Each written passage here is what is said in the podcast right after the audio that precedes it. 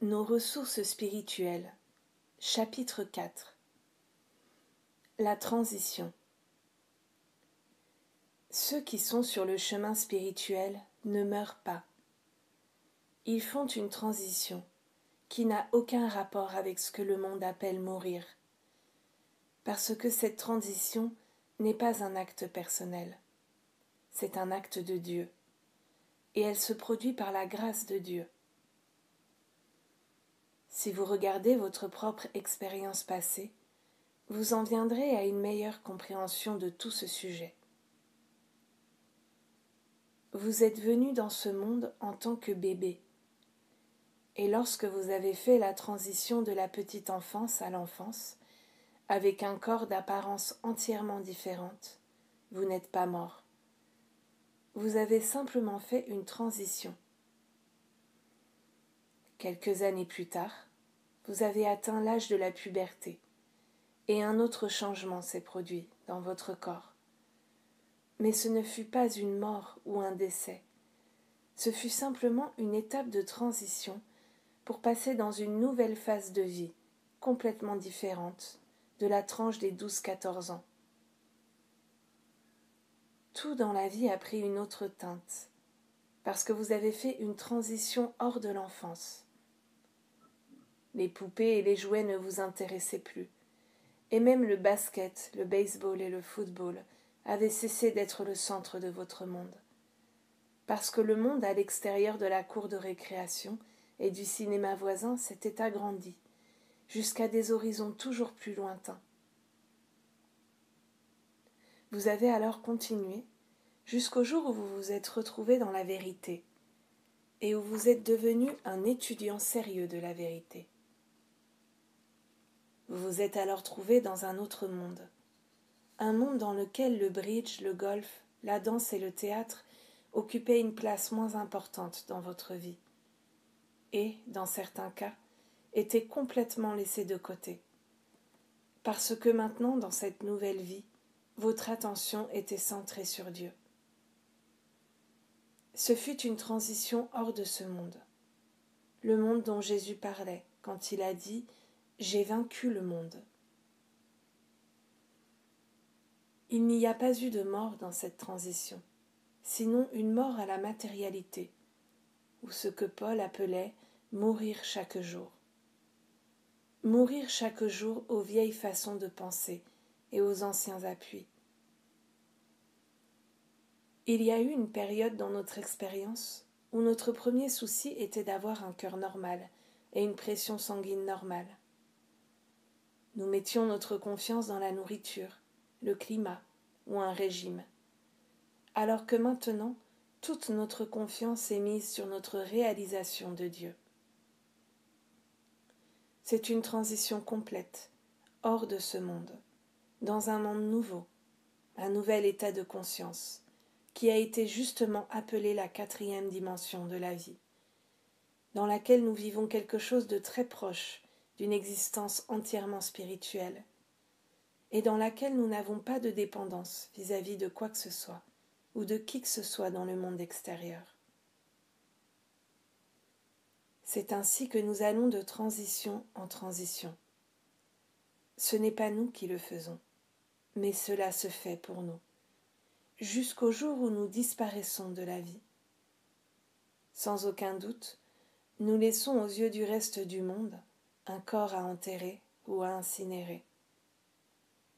Cela est aussi le sens illusoire de l'existence humaine. Il n'y aura là aucun corps cependant, parce que nous emmenons notre corps avec nous, partout où nous allons. Seuls ceux qui ont l'illumination spirituelle reçoivent le signe de l'immortalité. Lorsque Pilate rappela à Jésus qu'il avait le pouvoir de le crucifier ou de le libérer. Jésus répondit Tu n'aurais sur moi aucun pouvoir s'il ne t'avait été donné d'en haut. Pilate n'avait aucun pouvoir de prendre sa vie à Jésus, et en fait, il n'aurait pas eu le pouvoir de le crucifier si Jésus n'avait pas accepté de s'y soumettre. Se soumettre à la crucifixion fut la façon de Jésus de prouver au monde qu'il pouvait laisser sa vie et qu'il pouvait la reprendre, démontrant par là que non seulement Pilate n'avait pas le pouvoir de prendre la vie de Jésus, mais qu'aucun pouvoir temporel, aucun péché, aucune maladie, balle ou bombe, n'a le pouvoir de prendre la vie d'un quelconque individu. À notre époque, nous n'acceptons pas volontiers d'être tués par balle, crucifiés ou bombardés. Mais nous savons bien que si pour une raison quelconque nous devions passer par de telles expériences, notre vie ne serait pas en jeu, car il n'y a pas de pouvoir temporel qui puisse détruire la vie. Il y a cependant peu de gens dans le monde actuel qui ne trouveraient pas à redire à cela avec violence car le monde dans son ensemble ne met sa foi et sa confiance que dans ce qu'il peut comprendre et saisir au moyen de ses cinq sens physiques. Il n'a guère confiance en autre chose. Cela était vrai aussi au premier jour de l'ère chrétienne, où seuls les individus qui étaient spirituellement éclairés virent Jésus après la résurrection. Ceux qui étaient immergés dans le matérialisme ne purent pas le voir après son enterrement, parce qu'il ne s'était pas élevé à cette altitude de compréhension spirituelle. N'oubliez jamais que seuls reçoivent la preuve irréfutable de l'immortalité les individus qui ont atteint l'illumination spirituelle. Il n'y a aucun moyen de prouver au mental humain qu'il y a une chose telle que la vie éternelle, et pas seulement la vie éternelle après ce que l'homme appelle la mort, mais la vie éternelle, ici et maintenant, indestructible et immortelle. Les individus, à l'esprit matérialiste, sont témoins des ravages de la maladie, et voient la cérémonie funèbre, et le corps mis au repos mais comme ils ne peuvent juger que d'après les apparences, c'est-à-dire d'après ce que leurs yeux voient, ils ne reçoivent aucun signe d'immortalité. Ceux qui, aujourd'hui, ont la vision illuminée, sont à même de voir, non seulement que les Pilates, avec tout leur pouvoir temporel, n'ont pas le pouvoir de détruire la vie, mais qu'aucune forme de guerre ou de force physique n'a le pouvoir de faire cela. Seuls ceux qui ont la lumière spirituelle peuvent le voir. Car seuls ceux qui ont la lumière spirituelle peuvent voir, au-delà de la physicalité, la vérité que la forme matérielle n'est pas la personne. La personne est je, et la forme physique n'est qu'un instrument, comme l'écorce sur le tronc d'un arbre n'est pas l'arbre lui-même. L'arbre lui-même est invisible, L'arbre lui-même est la vie qui s'écoule en tant que l'arbre, tandis que le tronc, les branches et les feuilles constituent la forme ou le véhicule en tant que lequel l'arbre devient visible. De sa vie, Jésus a dit J'ai le pouvoir de la donner et j'ai le pouvoir de la reprendre. Chacun de nous a le choix nous pouvons soit laisser l'esprit charnel, la croyance en deux pouvoirs, avoir ses entrées chez nous, en permettant aux croyances universelles de nous faire ce qu'elles veulent, ou bien nous pouvons reprendre notre propre vie et décider. J'ai la domination donnée par Dieu sur mon corps, et sur tout ce qu'il y a sur cette terre, au-dessus et dessous. Si le corps se détériore, c'est parce que nous n'avons pas accepté la vérité spirituelle, mais avons permis aux croyances universelles d'agir dans et sur le corps. Les croyances universelles voudraient nous faire croire que le temps qu'il fait peut faire quelque chose au corps. La nourriture ou le manque de nourriture, autre chose. L'âge ou le temps qui passe, quelque chose d'autre. L'infection et la contagion, autre chose encore. Tout cela n'est qu'une partie et un produit de l'esprit charnel, ou croyance universelle en deux pouvoirs. si nous ne prenons pas possession de notre propre vie, et si nous n'assumons pas la domination que Dieu nous a donnée, nous sommes simplement comme un bout de chiffon dans la brise, qui vole en tous sens, là où la brise veut l'emporter. Alors, si la croyance universelle dit que ce climat est mauvais, le corps répond immédiatement par j'ai un rhumatisme. Si la croyance universelle dit que nous mangeons une mauvaise nourriture, il y a un estomac perturbé. Et si la croyance universelle nous informe que nous avons atteint soixante-dix ans, nous commençons à verser de l'argent aux pompes funèbres. Dans chaque exemple, nous obéissons à la croyance universelle au lieu d'obéir à la vérité telle qu'elle est révélée dans les Écritures car les Écritures indiquent que Dieu a donné à l'homme la domination sur le climat, sur la nourriture, sur tout ce qui est dans la terre, sous la terre et dans le ciel au-dessus de la terre. L'homme a même reçu la domination sur les étoiles, que tant de gens adorent et craignent en leur accordant un pouvoir.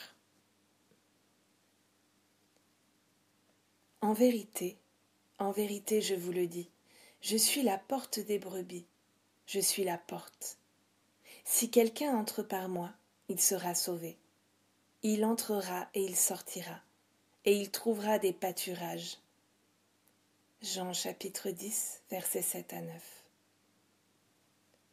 Jésus nous rappelle qu'il n'est possible d'entrer dans la vie plus abondante qu'à travers la porte. Puis il explique que cette porte par laquelle nous devons entrer afin de vivre la vie plus abondante, est une porte appelée je. Je suis. Je peux donner cette vie ou la reprendre. J'ai la domination donnée par Dieu. Quand nous réfléchissons à ce mot je et méditons sur lui, en réalisant non seulement que je est quelque chose en dehors du corps, mais aussi qui gouverne le corps, nous réalisons brusquement la nature infinie du jeu. C'est ainsi que Moïse a été élevé de son état de berger à l'état de chef de tout un peuple, simplement par la découverte de la signification du mot je. C'est ainsi également qu'un homme simple qui avait débuté dans la vie en tant que charpentier et avait servi en tant que rabbin hébreu devint la lumière du monde tous à travers le mot je. Je suis la voie, la vérité et la vie. Je suis ce je suis. Je suis le pain, le vin et l'eau. J'ai une nourriture que le monde ne connaît pas. Je suis venu afin que j'aie la vie et que je l'aie plus abondante. Celui qui réalise la sainteté du mot je devient le guide, à l'échelle d'un pays ou du monde, de ceux qui cherchent à découvrir cette vie plus abondante. Cela exige une réalisation du sens du mot je, mais n'implique en aucune façon qu'il est facile d'y parvenir. Cela n'a pas été facile pour Moïse ou Isaïe, ni pour Jésus, qui a dit clairement combien c'était difficile quand il a déclaré Étroite est la porte, resserré le chemin qui mène à la vie, et il y en a peu qui les trouvent. Bien que ce soit difficile, il est possible à tout individu, avec cette réalisation de la véritable nature du je que je suis, de s'élever au-dessus des croyances matérielles de son époque particulière, au-dessus de l'emprise de l'esprit charnel, jusqu'à la domination du je Il est possible pour toute personne de mourir à ses vieux concepts matérialistes et de renaître à travers la réalisation de la nature du je qu'elle est. Une fois que nous reconnaissons je, nous reconnaissons la présence de Dieu. Et là où est l'Esprit de Dieu, là, il y a la liberté. Partout où il y a une reconnaissance de l'unité de l'homme avec sa source, il y a l'Esprit du Seigneur. Quand nous méditons sur le mot je, en ayant découvert que je n'est pas dans le corps, nous découvrons bientôt que je occupe cette pièce entière. Plus tard, nous découvrons que je est hors de cette pièce et regarde à l'intérieur, que je est là-haut sur le toit et regarde en bas. Et ensuite nous voyons que je suis au centre de l'univers, regardant simultanément devant, derrière, à gauche et à droite, contemplant l'univers entier en même temps, y compris le passé, le présent et le futur. Car je et mon Père sont un. Et où Dieu est, je suis. Où je suis, Dieu est. Je suis venu afin qu'ils aient la vie et qu'ils l'aient plus abondante. Là où je suis est reconnu, Dieu est. En reconnaissant je, on reconnaît l'infinité.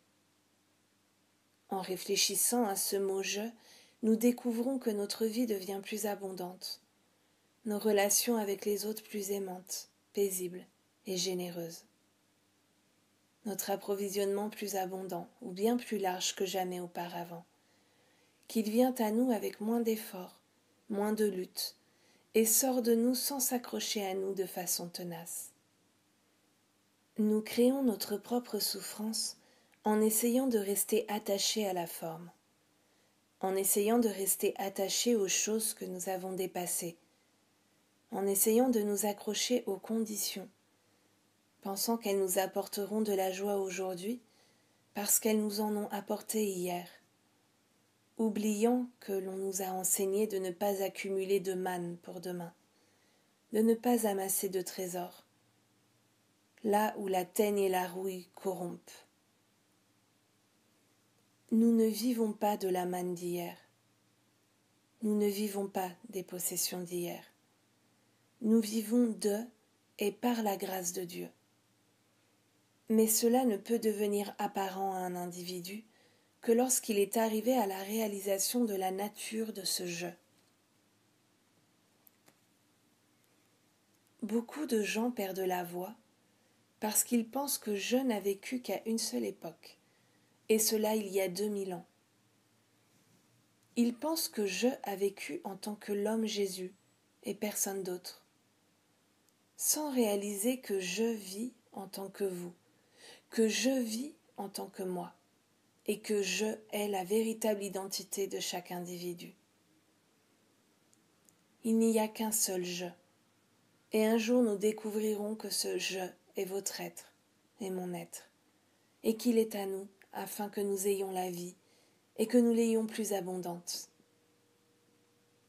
C'est notre identité permanente jusqu'à l'immortalité, et si ce temple de notre corps était détruit, en trois jours il revivrait par notre reconnaissance du je que je suis. C'est toute la signification de la résurrection. Il n'est point ici, il est ressuscité. Nous ne sommes pas ici dans notre chair, parce que dès que nous venons à un enseignement de vérité, nous nous élevons dans une certaine mesure au-dessus de l'illusion que nous sommes dans un corps physique et nous commençons à percevoir que notre corps est quelque chose au-dedans de notre propre conscience. C'est ce qui nous donne la domination sur lui. Il est en nous, et il est sujet au jeu de notre être. Je suis la voie, la vérité et la vie. Je suis la loi, et je suis la résurrection. Si vous détruisez ce temple, en trois jours je le rebâtirai. C'est ainsi qu'en vertu du je qui est conscience, nous avons la domination sur ce corps. Quand il est souffrant, nous pouvons le relever. Et s'il prétend mourir, nous pouvons le ressusciter de la tombe. Il n'est point ici, il est ressuscité. L'expérience de Jésus ne devrait pas être interprétée comme l'expérience isolée d'un homme. Car si c'était le cas, elle n'aurait aucune valeur. De quelle valeur serait pour l'humanité le fait qu'un seul individu soit assez grand pour ressusciter son corps de la tombe, à moins que ce ne soit fait en tant qu'exemple, pour nous montrer l'immortalité de la vie et du corps, et pour nous montrer que nous avons le pouvoir de ressusciter de la tombe. Par quel pouvoir? Par le pouvoir de je, par le pouvoir de la conscience. Nous avons reçu la domination donnée par Dieu sur tout ce qu'il y a, domination qui ne s'obtient pas par la pensée consciente, mais en laissant le corps se détendre dans le je, puis en laissant le je prendre le relais et gouverner le corps, sans aucune pensée consciente de notre part. Nous n'avons jamais dit au corps quoi faire. Nous n'avons pas à dire à notre cœur de battre. Nous n'avons pas à dire à nos organes de digestion et d'assimilation comment fonctionner. Nous n'avons pas à dire quoi que ce soit à une partie quelconque de notre corps. Nous libérons le corps dans le je qui est conscience, ou Dieu, et nous le laissons gouverner le corps, car il est l'intelligence infinie de l'univers. Il a donc créé ce corps, et a le pouvoir de le maintenir et de le soutenir, si nous libérons le corps dans le je. Si, au contraire, nous tentons d'assumer le contrôle de notre corps au moyen du mental humain. Nous devons d'abord déterminer combien de fois par minute nous voulons que le cœur batte. Et nous devons être sûrs qu'il obéisse. Alors que le véritable enseignement est Ne vous inquiétez pas pour votre vie, de ce que vous mangerez, ni pour votre corps, de quoi vous serez vêtu. Notre Père céleste sait combien de battements de cœur il nous faut, et c'est son bon plaisir de nous les donner dans leur totalité. Il n'en retiendra pas un seul, et il ne nous en donnera pas un de trop. Si nous nous asseyons patiemment en laissant je, la conscience, prendre les rênes, elle murmurera bientôt. Paix, sois tranquille. Ou bien je au milieu de toi suis puissant. Ou bien je suis la seule vie et je suis infini. Quelque part tout au fond de nous, quelque chose se manifestera pour nous assurer et nous réassurer que nous nous sommes abandonnés à l'infini invisible. Et d'une façon ou d'une autre, il nous fera savoir qu'il a pris le relais.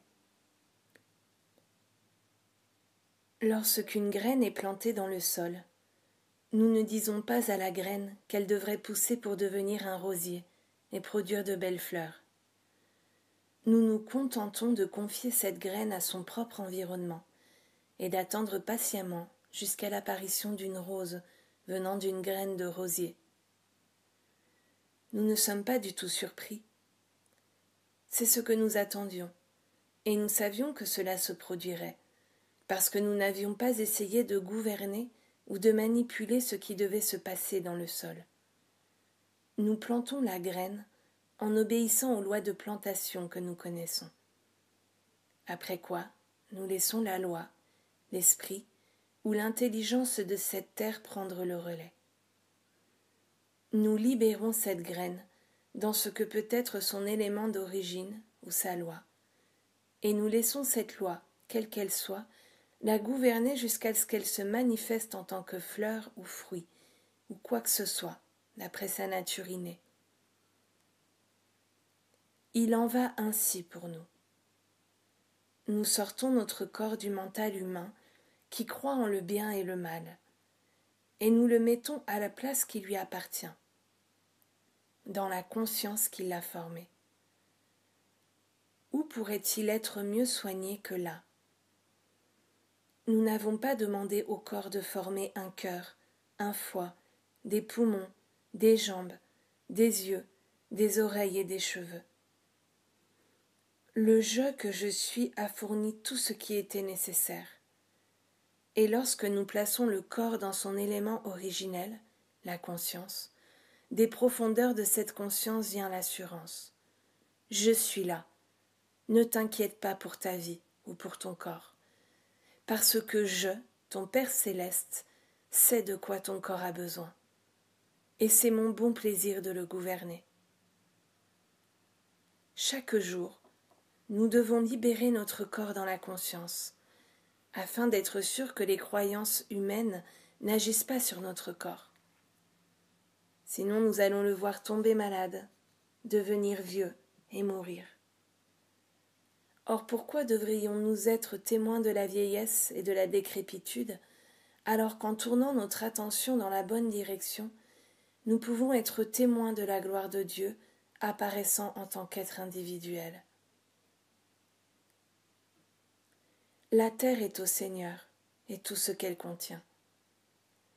Je me détends donc dans la conscience et laisse la conscience me nourrir, me soutenir et me maintenir. Je ne me tourne pas vers l'homme dont le souffle est dans ses narines, mais je me détends dans la conscience. Toi, conscience, tu es mon pain, mon vin et mon eau. Tu es mon inspiration. Tu es au service de la vie. Tu es la résurrection de mon être et de mon corps. Tu restaures les années perdues par la sauterelle. Nous enlevons notre corps, notre vie et notre abondance du mental humain, et les mettons à la place qui est la leur, dans leur élément d'origine. Dieu est ma conscience. Je me repose en Dieu et je suis nourri par Dieu, ma conscience. Je ne mets plus l'activité de mon corps, de mes affaires, de mon travail et de mon foyer à la merci de l'humanité. Mais je remets toutes ces activités dans la maison du Père, et je me repose en toi. Sans m'inquiéter, j'apprends à attendre la petite voix tranquille. Et elle dit Ne sais-tu pas que je suis plus proche de toi que ton souffle, plus près que tes mains et tes pieds? Ne sais-tu pas que je suis le rocher sur lequel tu peux te reposer? Puis je sens quelque chose qui m'appelle. Où irai-je loin de ta présence? En effet, où? Je suis toujours ici, dans ton esprit, me reposant en toi, me détendant en toi. Ta grâce me suffit en toutes choses, dans le domaine du corps, dans les affaires, ou dans les relations familiales. Toi, c'est toi qui es l'activité de mon être. Je suis enraciné et ancré en toi. Je suis la branche, Christ est l'arbre, et Dieu est le sol dans lequel je suis enraciné. À partir de ce sol infini, à travers les racines et jusqu'aux branches et aux fleurs, vient la bonne fructification. C'est ton bon plaisir que je porte des fruits en abondance, et j'en porte tant que je suis enraciné et ancré en toi. Dieu est mon approvisionnement, Dieu est ma santé, ma force et mon activité. Dieu est la continuité et l'éternité de mon être. Dieu est le rocher sur lequel je me tiens, ma forteresse et ma tour haute. Dieu est ma demeure le lieu où j'ai la vie, l'activité et l'être, dans l'esprit, dans la vie, la substance et l'âme. Sa sagesse est infinie, et tout ce qu'a le Père est à moi. Par sa grâce, j'ai la sagesse infinie. Dieu a insufflé en moi le souffle de vie. C'est pourquoi mon souffle est en réalité son souffle. Ma vie est sa vie infiniment harmonieuse, entière et complète. Une fois comprise, la voix infinie changera la nature de vos prières. Les hommes ont toujours prié, soit de nombreux dieux, soit le seul Dieu inconnu, pour de meilleures conditions matérielles et une plus grande abondance de choses. Le monde a prié pour de plus grosses récoltes, pour davantage de pluie, ainsi que pour moins de pluie, pour la sécurité et pour la paix sur la terre. Les humains ont prié pour un foyer, pour une compagnie et pour l'abondance. Tant prié que le monde aurait été inondé de ces choses-là, si le Dieu auquel ils priaient était le genre de Dieu qui pouvait répondre à de telles prières. En dépit des milliards d'hommes et de femmes qui prient dans des lieux de culte public, et des autres milliards qui prient seuls et en secret, les péchés, les maladies, les guerres, les famines et les tempêtes continuent, et apparemment se multiplient même. Quelle en est l'explication? Sinon qu'il n'y a pas de tel Dieu qui réponde à de telles prières. La voix infinie révèle que prier Dieu pour quoi que ce soit est une perte de temps, sauf si l'on demande le seul grand cadeau, la compréhension de Dieu. Tout au long des siècles, il y en a eu quelques-uns qui ont obtenu la grâce de Dieu et réalisé la paix sur la terre, ainsi qu'une abondance de ces choses nécessaires au confort quotidien. Mais c'est toujours la réalisation d'un état de conscience transcendantal qui est le secret de la guérison et de l'harmonie. Et cette conscience spirituellement éclairée est la substance, la forme et l'activité de notre bien immédiat et durable.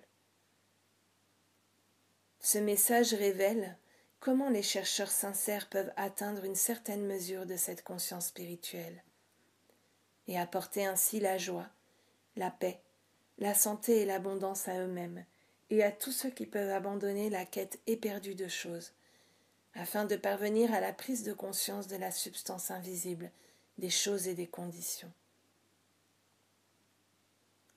L'erreur a toujours été de croire et d'attendre que la conscience mentale ou matérielle ordinaire puisse s'ajouter à elle-même les bénédictions de Dieu, alors que la vérité est que seuls les enfants de Dieu, ceux qui ont l'esprit de Dieu ou la conscience de Dieu, sont héritiers de Dieu. Avant de pouvoir faire l'expérience de la présence guérisseuse de Dieu, la conscience doit être préparée, transformée, renouvelée, renée de l'esprit, afin d'être une transparence pour cette lumière, et afin que la grâce de Dieu trouve une entrée dans ce monde et en vienne à bout.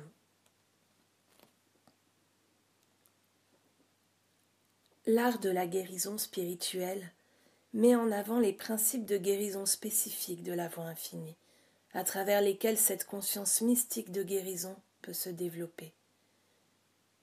Le présent livre, Nos ressources spirituelles, est consacré à la révélation et au déploiement réel de cette conscience transcendantale par la compréhension des Écritures et la méditation. Les sagesses du livre La Voix infinie seront comprises plus clairement en utilisant nos ressources spirituelles, et le livre Vivre la Voix infinie révélera des significations plus profondes le monde ne pourra pas connaître la paix et l'unité tant que nous ne parviendrons pas, dans les mouvements métaphysiques, à l'unité dans notre relation les uns avec les autres. Tous ceux qui représentent la guérison spirituelle sont un en esprit et en vérité, quelles que soient les différences dans les principes spécifiques et les nombreuses approches distinctes du sujet de la guérison. Le jour de l'unité est certainement en train de poindre.